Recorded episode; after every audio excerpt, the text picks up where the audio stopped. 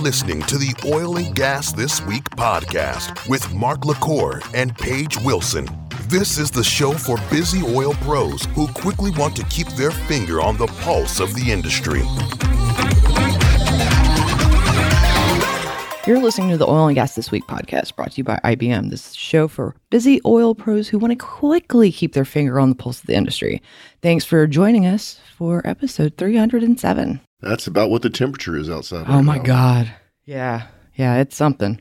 Us Texans are used to the heat, but not this early in the year. We've had what four or five consecutive days where it's hit 100 degrees, and they expect another four or five days of Yeah. 100 degrees. Yeah, we were just preheating. Preheating. Texas was preheating. Now we're full blown. Wide open oven. Yeah. Yeah. Speaking of wide open, by the time you hear this, you'll have a little bit of time to register for wide open all gas networking mixer. in Okay, that was cheesy. in Calgary. No, seriously. If you're in Alberta, if you have friends or business associates in Calgary, let them know about this. It's Wednesday, June 28th. It's going to be a fantastic networking event. We're going to do a live episode of this show, and we're going to have a little discussion with our fellow oil and gas workers in Canada and let them know that they need to be proud of the industry they work in, that it's going to be here forever, and they make modern life possible. And then the charity that the monies will be donated to is the Calgary Youth Foundation that's helping children of fallen police officers. So just a good thing all the way around. June 28th, there'll be a link in the show notes. Do me a personal favor. And if you have people that you know in that part of Canada, send them a link to this. We're really trying to get the word out there. We could really appreciate the help. What? We don't have a review, Mark. How do we not have a review? I don't know. I probably have one in my somewhere in my LinkedIn messages. Okay, well, so for the first time since I can remember in an extremely long time, we don't have a review. I'm used to it. Nobody does that for me on industry leaders. So Yeah, but the listeners of All Gas this week are very special. Come on, guys, leave us some reviews. We love to hear from our listeners. Whether you've been listening to us for years or you started listening to us on this show, leave us a review and let us know what you think. Yep.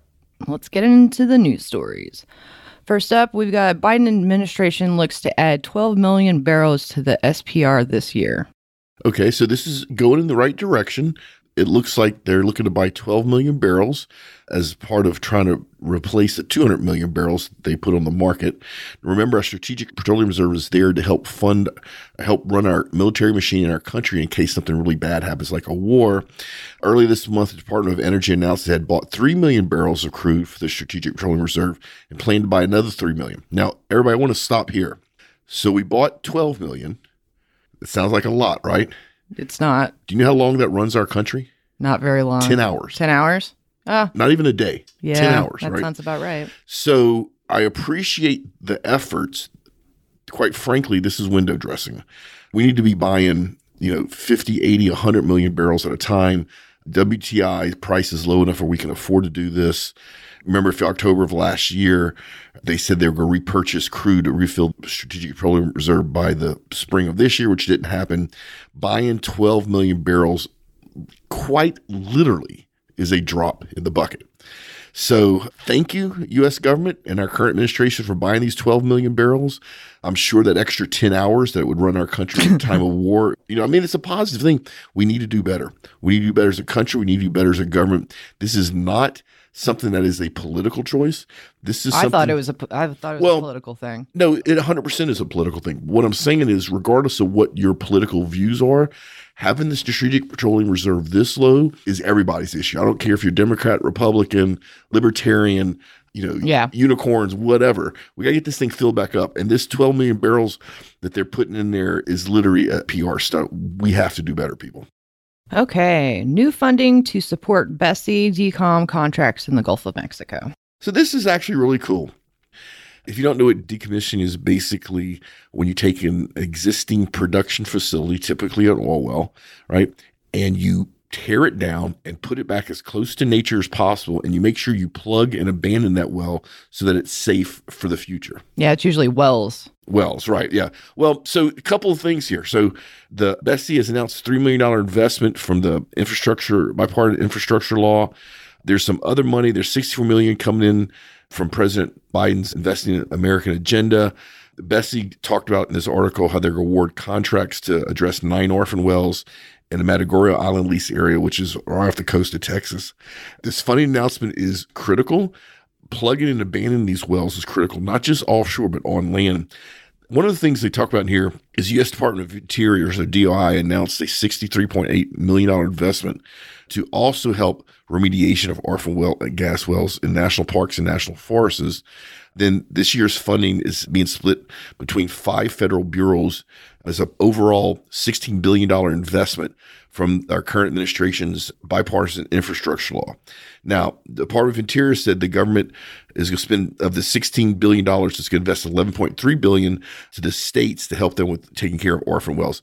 All this is awesome. I want to kind of put this in perspective.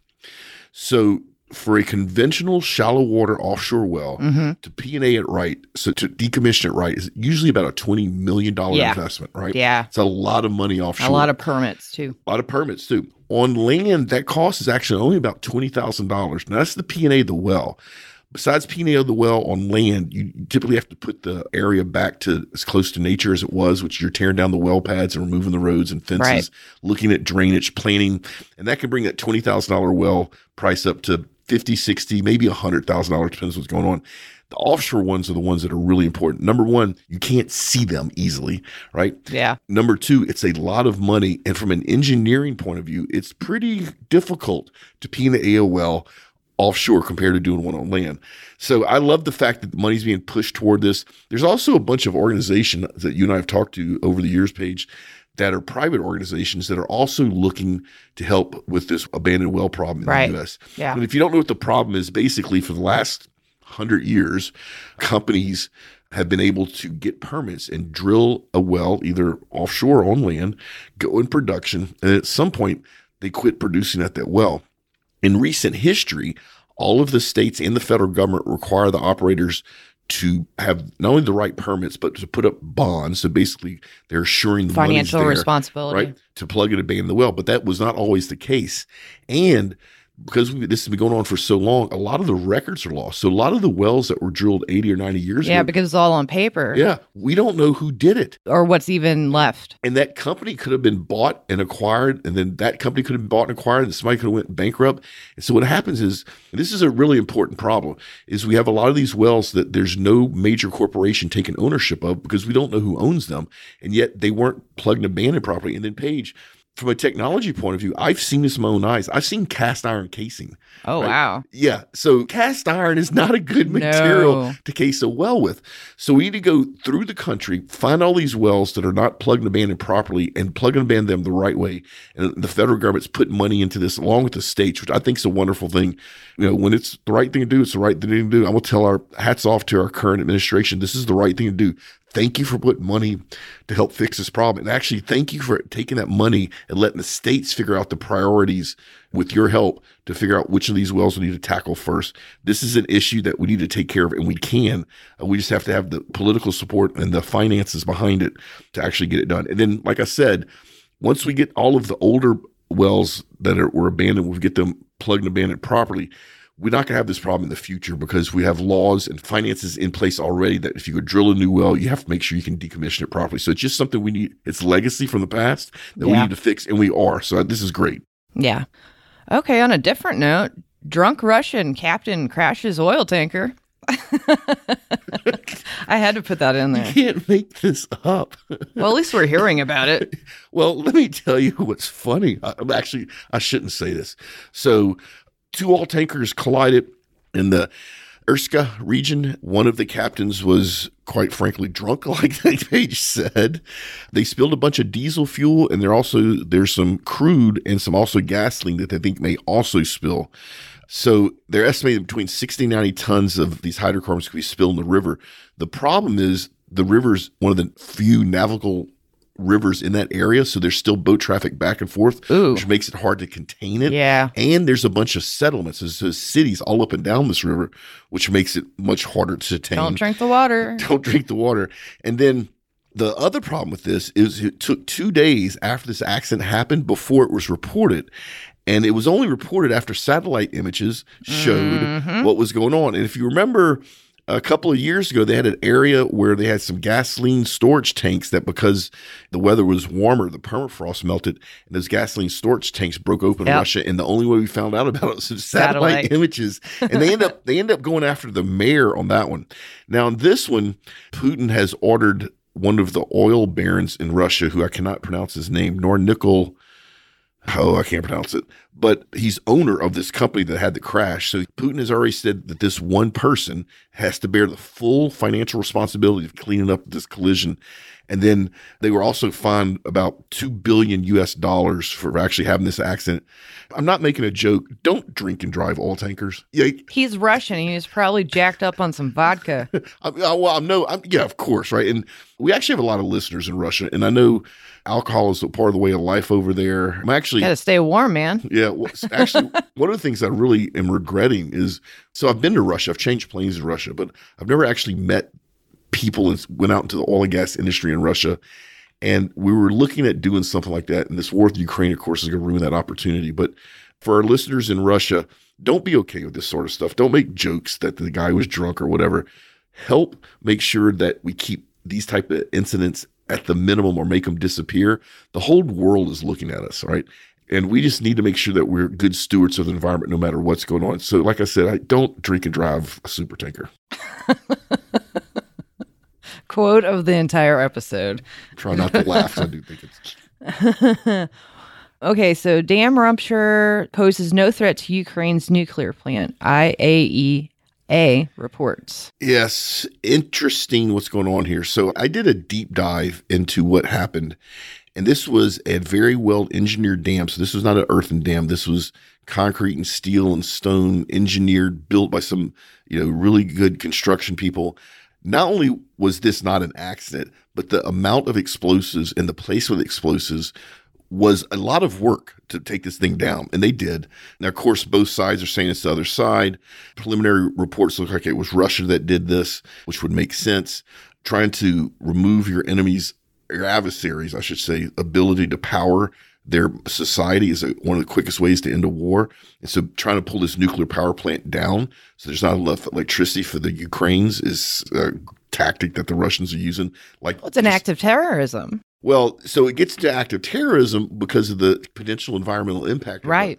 Of a, nuclear power plant not being able to keep its reactor core cool, and so the only lucky thing that happened here is that this dam supported a reservoir for cooling for the power plant, also provided water for the local people to drink, and so when they blew up the dam. There's a level at about 11 meters. If the water gets below 11 meters, literally the intake pipes are dry for the nuclear Mm. power plant. Yeah. And luckily, when they blew up the dam, the explosions didn't go off quite how they wanted. So the water is at 12.7 meters. So we got 1.7 meters of safety cushion there. The reservoirs still continue to be able to supply the reactor core with cooling water. And they're frantically building a retainment pond to pump that water in as a backup in case the rest of this dam lets loose. So as of today, the 16th of June, 2023, Ukraine's in a good place with this. But what is next? What is yeah, I the next know. Yeah. triggered that the Russians are going to pull to try to win this war? I think the war is already lost to Russia. In fact, I know it is. Now I think it's a matter of Putin trying to save face and quite frankly, probably trying to save his career and his life. Yeah. He has to pull something out of this, which when you put somebody in that type of situation, their backs against the wall, they do stuff they shouldn't do like this. Yeah. So I'm just happy they were able to keep this reactor cool.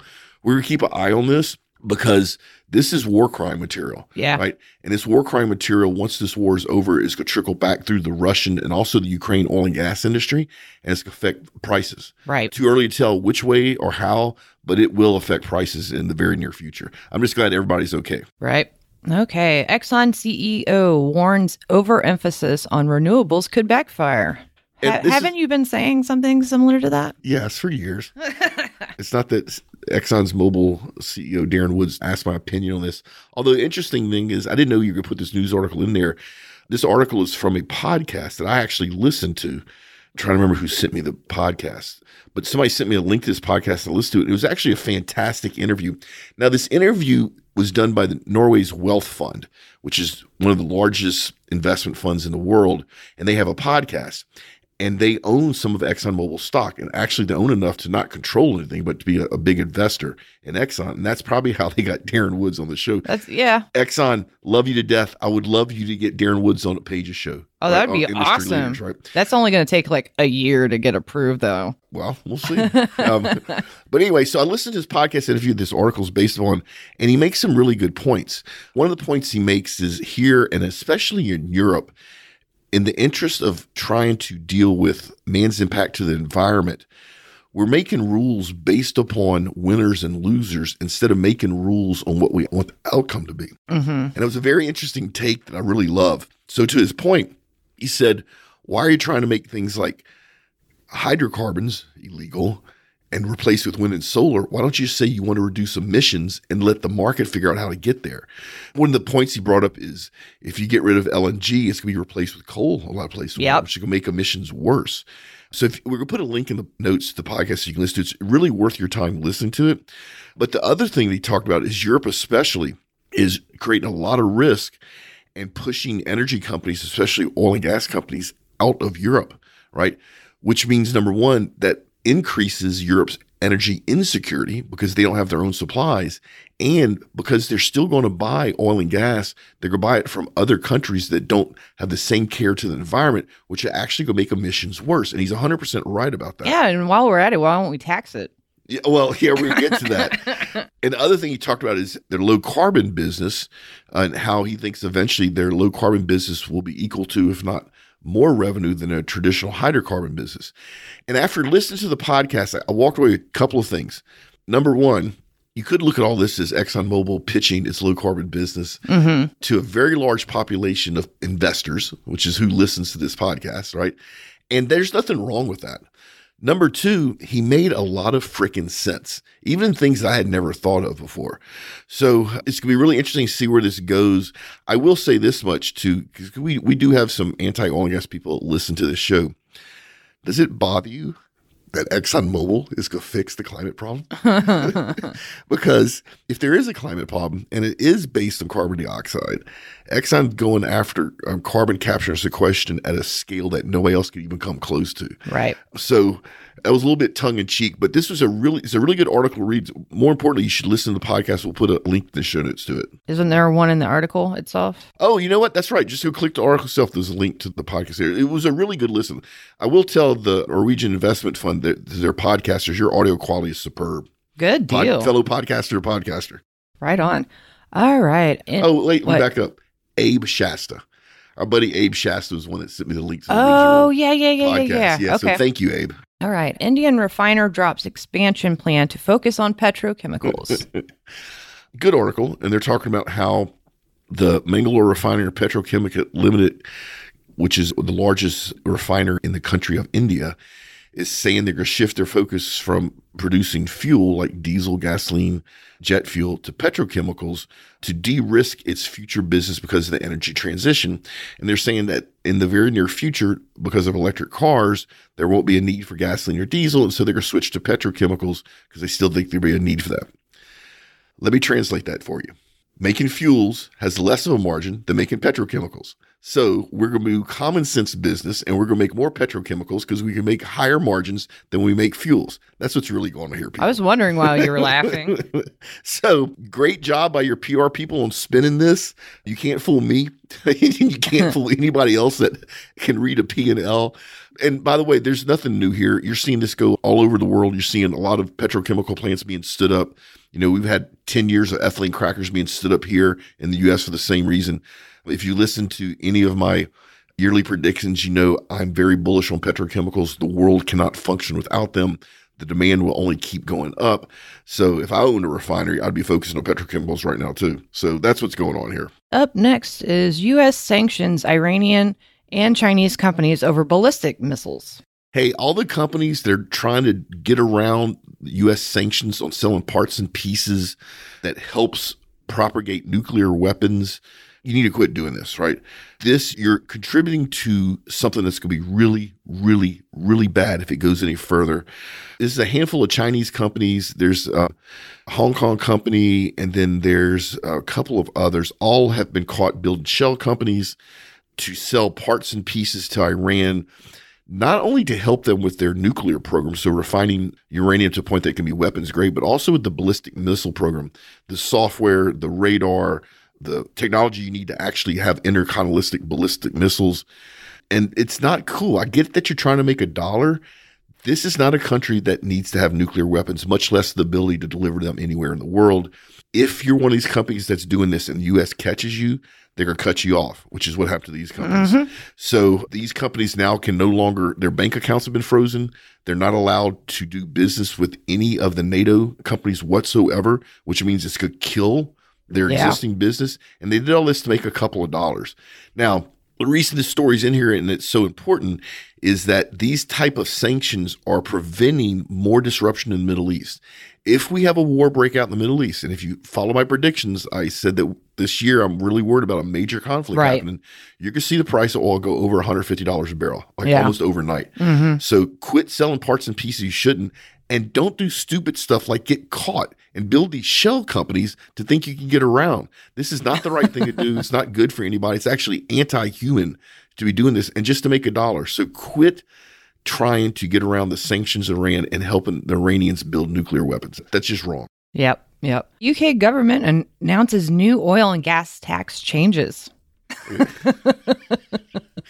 so you know you mentioned earlier or you said a little while ago about the windfall taxes you make a little job about that this is what they're talking about here and so what they're saying is that when the price of hydrocarbons both crude oil and natural gas get to a certain point they're going to reduce the 75% tax rate in north sea oil and gas production to 40% now you have to remember 75% tax rate. So 75 cents on every dollar that Equi, not Equinor, oh no, it is Equinor or Exxon or whatever makes has to go to the government and you reduce that to 40%. If you're an oil and gas operator, do you think you're going to do business in the North Sea mm. with those type of rates? Like there's Pro- no margins. Highly left, right? probably not. Right. Once again, like I said earlier, this lessens Europe's energy security and increases global emissions because you're still going to buy hydrocarbons from somewhere. You're just not going to get it from the North Sea, which is some of the cleanest hydrocarbon production in the world. This is just utterly ridiculous. There's a quote in here. I love it here. It says, it is right that we recover excess profits resulting from Putin's war and use the money to help people their energy bills. Let me translate that. We tried to push Europe into renewables too quickly, which caused a shortage of energy. And then, luckily for us, Putin invaded Ukraine so we could blame on him, but it's really our fault that people can't pay their energy bills in Europe. That's yep. the truth here. Yep, yep. Right. The shortage of energy was happening way before Russia invaded Ukraine. You heard me talk about it literally almost two years before it happened. This is ridiculous. And I'm telling you, Europe, if you make it so expensive to produce in the North Sea, you're hurting everybody. Everybody. Stop this. Get rid of this stupid tax. Let the oil and gas industry do what it's good at. I'm sorry that sometimes in a 50 year period, we make a lot of money because a lot of times we lose a lot of money. And I see nobody in Europe looking at the big tech companies going, oh, you made a lot of profits too during COVID, right? And right. try to put windfall taxes on them. So this is utterly ridiculous. It's going to drive the wrong results. And all it's really doing is helping a couple politicians get reelected. Yep. Same old stuff. Railroad Commission of Texas. Biden administration attempts to shut down U.S. oil gas industry with Railway Safety Act. Hey, federal government, when are you going to learn about messing with Texas? At some point, you have to realize you're batting zero. Yep. So let me tell you what this Railroad Safety Act is. A couple of things that is proposed to be changed. Two things are very important. So right now, all the rails in the U.S. have certain detectors every 25 miles, and that way, if there's a derailment, in between those 25 mile detectors, they detect it and they get notified so you can get the right people, the right responses, all that stuff going, right? Well, they want to shorten that to 15. So that's another investment in infrastructure railroads will have to do by law, but the every 25 mile one works just fine. Mm-hmm. So let the railroads determine where the sensors need to be, not our politicians. The other thing that's going to affect the oil and gas industry, we have a lot of crude that's moved by rail, and also some LNG they're going to mandate that every single rail car has to be inspected by the right inspectors, and there's no time limit to how long the inspections take. Can we translate that to you. If you're transporting crude by rail right now, those cars are inspected. They're inspected when they're emptied to make sure they're up to par. They're inspected when they're filled. Then they go on their merry way. The railroad itself reports to the Department of Transportation if they're hauling crude so that somebody has an overwhelming picture of where the crew's being hauled in the US in case there's an accident, right? All this stuff has to run like precision clockwork because a lot of rails only have a single track. And so you'll have a train going one way, and 15 minutes later, you have a train going the other way. And if you mess up any of that timing, you can have a major accident where two trains run into each other, or you cost millions of dollars. Because we haven't had enough of those Yeah. lately. Or you have millions of dollars of downtime because a, a train's sitting still. In order to make sure things run like clockwork, right now the inspections have to be done in a certain time frame so the railroad can run its business.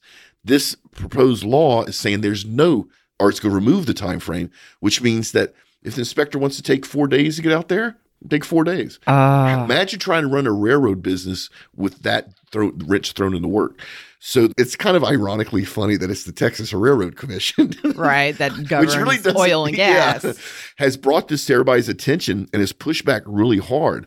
And so they're basically saying this is just another example of Washington Democrats and radical environmentalists utilizing every tool to put an end to fossil fuels, which is what will happen. If this goes through, it's going to be so expensive to move by rail that's going to stop happening, right? So this is one of those things, which by the way, we're going to have a new show coming on board soon that is going to be a career politician who we love to death is going to host that show. And one of the things he's really good at is this sort of stuff where he can take a law or a proposed law or regulation change and he can tell you this is what it looks like on the surface, but here's the implications down the road if it actually gets enacted. And I can't wait to have that show come on our network because I'm just not really good at this, but this is so blaringly obvious at what they're doing. And like I said, the Texas Railroad Commission is pushing back on our federal administration and basically saying, not only do you need to stop this, they're asking politicians on both sides to vote against this, but they're also putting proposed legislation in Texas in place to protect to, it. to, to say that your laws are not enforceable in the state of Texas, Yeah. which means we'll be okay, but other states won't be. So Right. stop Yeah. this sort of stuff. You've been fussing everybody today. No, I gave them props for. I know, but you fussed the Russian drunk guy Oh, that's true. Yeah. and a couple other things. Let's see how, what, what else I can fuss at. Okay. What's next? Offshore rig prices climb amidst deep water drilling boom. Love it. For all my drilling contractors out there who literally suffered for the last 10 years, Yeah. making pennies. I mean, literally pennies and competing over jobs just to keep your people employed, turning in bids that had no margin in it because you want to keep your people working. Glory days are back, right? There's a boom. There's not enough drill ships. You're getting four to five hundred dollars a day for newer offshore drill rigs, which is good money. There's a backlog. There's a huge construction boom and building brand new rigs. So this is just wonderful to see. Now, what's really cool to me about this is this wave of work needed offshore and this wave of new rigs that are being built to meet the demand because we can't meet the demand right now means that we're going to have much more modern, much safer, much more environmentally responsible rigs out there. So basically, we- we're refreshing our fleet in a good way. We've seen a bunch of consolidation in this space go on with a bunch of mergers and acquisitions. With this amount of money being dumped in this, what I'm hoping to see is actually some new drilling contractors being stood up. So we have a little bit more competition out there. Mhm. Maybe some companies that are a little bit more nimble or newer and different ways of doing this. But this is just good news for everybody. Yes, it is. U.S. EPA seeks short term delay to biofuel blending mandate final rule. Um, More fussing. I'm gonna try not to. All right. So the renewable fuel standards, which is over 10 years old, which is a law that needs to be thrown away, basically requires the fuel producers, so think of the Chevrons and Exxons and Valeros that refine fuel, to buy a competitive inferior product. So think of biodiesel or ethanol, which are inferior to hydrocarbon diesels or gasoline. And they're also worse for the vehicles and blend them with their fuels by law. So basically, imagine if you had, you know, if you were a company that manufactured baseball bats and the US government came in and said, look, I know you get the best wood possible. No jokes. Um, I said no jokes. I didn't. dri- I didn't. I didn't have a Imagine joke. you buy the best wood possible, make your baseball bats, but by law, we're going to make you buy 20% crappy wood to mix with your good wood to make baseball bats out of, right? That's what this is. This just needs to be thrown out the door. It won't be.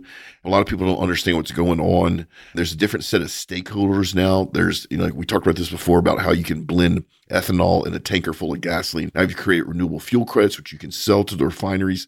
The newest slant on this is they want to give electric vehicle manufacturers renewable fuel credits, the same way they give the biodiesel and ethanol people. The only people that benefit from the ethanol are the farmers that are growing the corn that's subsidized mm. a dollar per gallon by the Right. U.S. taxpayer. The biodiesel is a little bit different. It's an interesting market. I was talking to somebody about this there, was it might have even been you, where not that long ago used French fry oil, you paid to get rid of it, right? And now it's something you can sell. That's cool because they make biodiesel from it. But the ethanol stuff just needs to go out the door. So they're basically trying to decide what they want to do. So the epa has asked for a short term delay before their final ruling. Whatever their final ruling is, I will be fussing whenever it comes out. All right, last one. Global oil demand to peak before the end of the decade as energy transition gathers pace, IEA says. Hundred thousand dollar bet right now to our entire audience that the IEA is wrong about this. Oh? Yep. So what they're saying is they say global oil demand will just about disappear by 2028, which is five years from now. They're saying that the consumption by the Chinese will radically disappear and that the rise of electric vehicles is going to take care of the rest of it. And by shifting to this air quote clean energy economy, peak oil demand is in sight by 2028 as electric vehicles and electrical efficiencies and other technologies make hydrocarbon obsolete. Well, IEA, number one, I don't know where you pulled this one out of. I really don't. I'm telling you right now, global oil demand will continue to grow for at least the next 50, if maybe not 80 to 100 years. And at some point, as we have peak people, which if you've listened to my predictions, I've talked about that last year, you know, the world's population is slowing, its growth is slowing. And at some point, we will have less people tomorrow on the earth than we have today. When we get there, and only when we get there, we'll you see peak oil demand, right? I don't expect peak oil demand to go backwards ever. I expect it to plateau once we hit peak people and it will stay there, but definitely not by 2028, five years now. I don't know what y'all are smoking. I wish you'd share it. Um, and this is a this is a government agency. They're supposed to have like real analysts and scientists making these predictions and literally you could have made up something better than this this is once again what happens you let politics get mixed up with science and you end up with crap like this Yep. Yep. Rig count, I guess, huh? rig count you're Yeah, let's quiet go. all Yeah. of a sudden yeah what's going on with the rig count United States is down eight at 687. Canada's up 23 at 159. Internationally, we're up 18 at 965. good numbers although somebody made fun of me for saying good numbers Who, who, i don't remember one of our listeners said that no matter what happens I always say good numbers i don't always say it i say it a lot i tell you this much during the pandemic i wasn't saying good numbers and i'm Oh, so glad yeah. now that i get to say that But speaking of good numbers, come advertise with us. It's just ridiculously simple. Go to oggn.com, hit pricing. We drive amazing results for our sponsors and our partners. So if you want to help get some brand recognition, if you want people to know what your company is, you want to increase your sales, reach out to us. We're the largest, we're the first, we're the most listened to. Come work with us. We'd love to have you in the team. Speaking of team, if you want to find out what we're doing, like our Calgary Mixers, join our LinkedIn page. Just go follow LinkedIn page. That is growing. And Paige, have you noticed the amount of LinkedIn marketing traffic OGG has been doing? Yeah, because we got a marketing guy. We got an intern. Our intern's kicking butt and taking names, doing really good work. Good to see it. Just happy to be able to spread our message and also put a little money in a student's pocket. Right. Speaking of putting stuff in your pocket, if you want my monthly oil and gas events email, sign up for that. We take all the oil and gas events, put it in one place at one time in your inbox, never spam me, and we do it for absolutely nothing. And if you'd like myself or your experts to come to your event, do a live podcast, come speak, deliver a keynote, reach out to me. Happy to share the details. Ready to get out of here? Yeah, I'm hungry. Remember, folks, do great work, pay it forward, and we will see you next time. Tune in next week for another informative and entertaining episode of Oil and Gas This Week podcast, a production of the Oil and Gas Global Network. Learn more at oggn.com.